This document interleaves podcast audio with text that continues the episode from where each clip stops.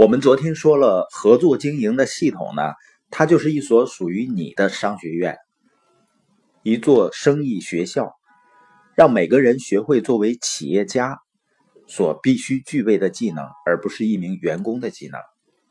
那今天谈一谈呢，系统呢，还是一个人成长的捷径。很多人呢，他看到一个合作经营的生意项目的时候呢，他可能会觉得。天上哪有掉馅饼的事啊？哪有那么容易、那么简单就成功就富有了呢？实际上呢，变富啊，要做的事情是很简单的，但并不容易。为什么呢？因为你需要改变自己的核心价值观。也就是说，一个人要变得富有，不仅仅要改变自己所做的事儿，最重要的是要改变自己。特朗普呢，现在不仅是美国总统，而且身家是几十亿美元。但是呢，他曾经在一次房地产危机中亏得身无分文，而且负债九十二亿美元。他说啊，当他走在街上，路过一个乞丐的身边的时候，他突然意识到，这个乞丐至少比他富有九十二亿美元。但是不久以后呢，特朗普就东山再起了。为什么会这样呢？因为他是特朗普啊，他这个人并没有变。说的更准确些呢，经过挫折，他变得更强大了。所以呢，很多人他选择了一个行业，并没有取得理想的结果，他会说这个行业不行。实际上是人们应该实现自我的改变。也就是说，这个世界上再完美的生意模式，如果你想把生意做大的话，你必须要成长，这也为什么我们说系统，一个把你当成领导人来培养的系统，才是合作经营领域的成功的秘密。你比如说，在每个人心中啊，都住着一个胜利者和一个失败者，所有人都是这样。很多人之所以过得稀里糊涂，无法获得成功呢，就是因为他心中的失败者占了上风。你要坚定的支持自己心中的那个胜利者。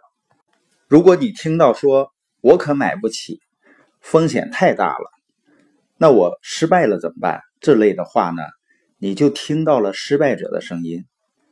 那我们心中的胜利者，他从来都是勇于接受挑战的，而失败者呢，他只看重安全和保障。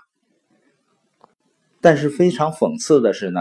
每天把安全和保障挂在嘴边的失败者，到头来呢，往往事业上没有什么建树，生活也过得没有任何安全感可言。所以呢，在我们每个人心里都住着胜利者和失败者，住着一个富人和一个穷人，一个呢能够承担的人和一个懒惰的人。那他们之间呢，要进行一场旷日持久的争斗。系统呢，就是为了让我们心中那个富人勇敢的站起来，然后委以重任。每个人心里的那个失败者呢，会建议你坐在沙发上休息一下吧，安稳的工作就好了。如果你按照他的建议做，那你就不需要做出任何改变。那些说我买不起啊，东西太贵了，我希望福利好，我不希望有太大的工作压力和风险，其实是一件很容易的事儿。这是失败者的语气。当我们心里有失败者在跟我们说话的时候，我们也不要难过，因为每个人内心都有一个失败者。每个人呢，每天早上起来都要做一个决定：起床以后呢，你是支持你心中的富人，还是支持心中的穷人？我们刚在北京举办的研讨会，包括即将在哈尔滨举办的研讨会，就是为了帮助我们。去唤醒心中的富人。你比如说，我们想要在社群里分享，有的时候，但是呢，我们可能还会有很多的顾虑，就是我们被一些恐惧啊、自我怀疑啊在控制。那这时，心里面的那个失败者就站出来了，他在主导一切。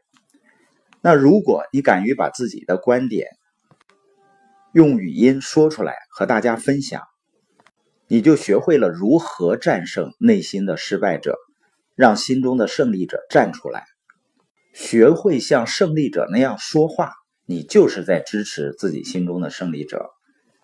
大多数人呢，做事情不能够坚持不懈，不能忍受挫折和失望的挑战，遇到困难呢，就忘了自己前进的方向。之所以这样呢，就是因为他根本就不去训练自己，不去做一些能够遭遇挫折和失望的事情，而能够在挫折和失望中站起来，永不忘记自己前进的方向。这种能力呢，是极其重要的。这是 B 象限里的人们制胜的法宝，也是企业家的思维方式，也是我们在合作经营的系统里面能够学到的最重要的一课。因为一个人自信心的增加，它远比增加收入更重要。重塑自己的自信和自尊的价值是没有办法计算的。而且呢，一个人承受挫败和失望的能力呢？不仅是能够让我们把生意做得好，它也能改变我们的生活。清奇呢就在书里谈到了他追求他的妻子金的过程。刚看到金的时候呢，他内心很恐惧，他很喜欢这个女孩，但是呢根本没有勇气上前说话。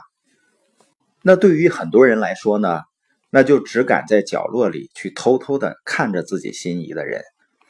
清奇呢，那个时候在商场上已经接受了训练，这些训练呢，让他战胜了对失败和拒绝的恐惧。他勇敢的向前跟金打招呼，金呢拒绝了他。清奇说呢，如果是以前的罗泽清奇，被拒绝了以后就灰溜溜的走了。而多年的生意技能训练呢，让他内心变得非常强大。他鼓起勇气呢，又向他发出邀请。金的回答仍然是 no。在这种情况下，清奇呢持续的邀约了六个月，直到金给出了肯定的回答。从那以后呢，他们就幸福的生活在一起。所以呢，生意教育不仅仅只关于你能建立自己的生意和聚集自己的财富，而是关于你的人生的。一个人怎么赚钱和发展事业。你就怎样赢得尊严和塑造人生。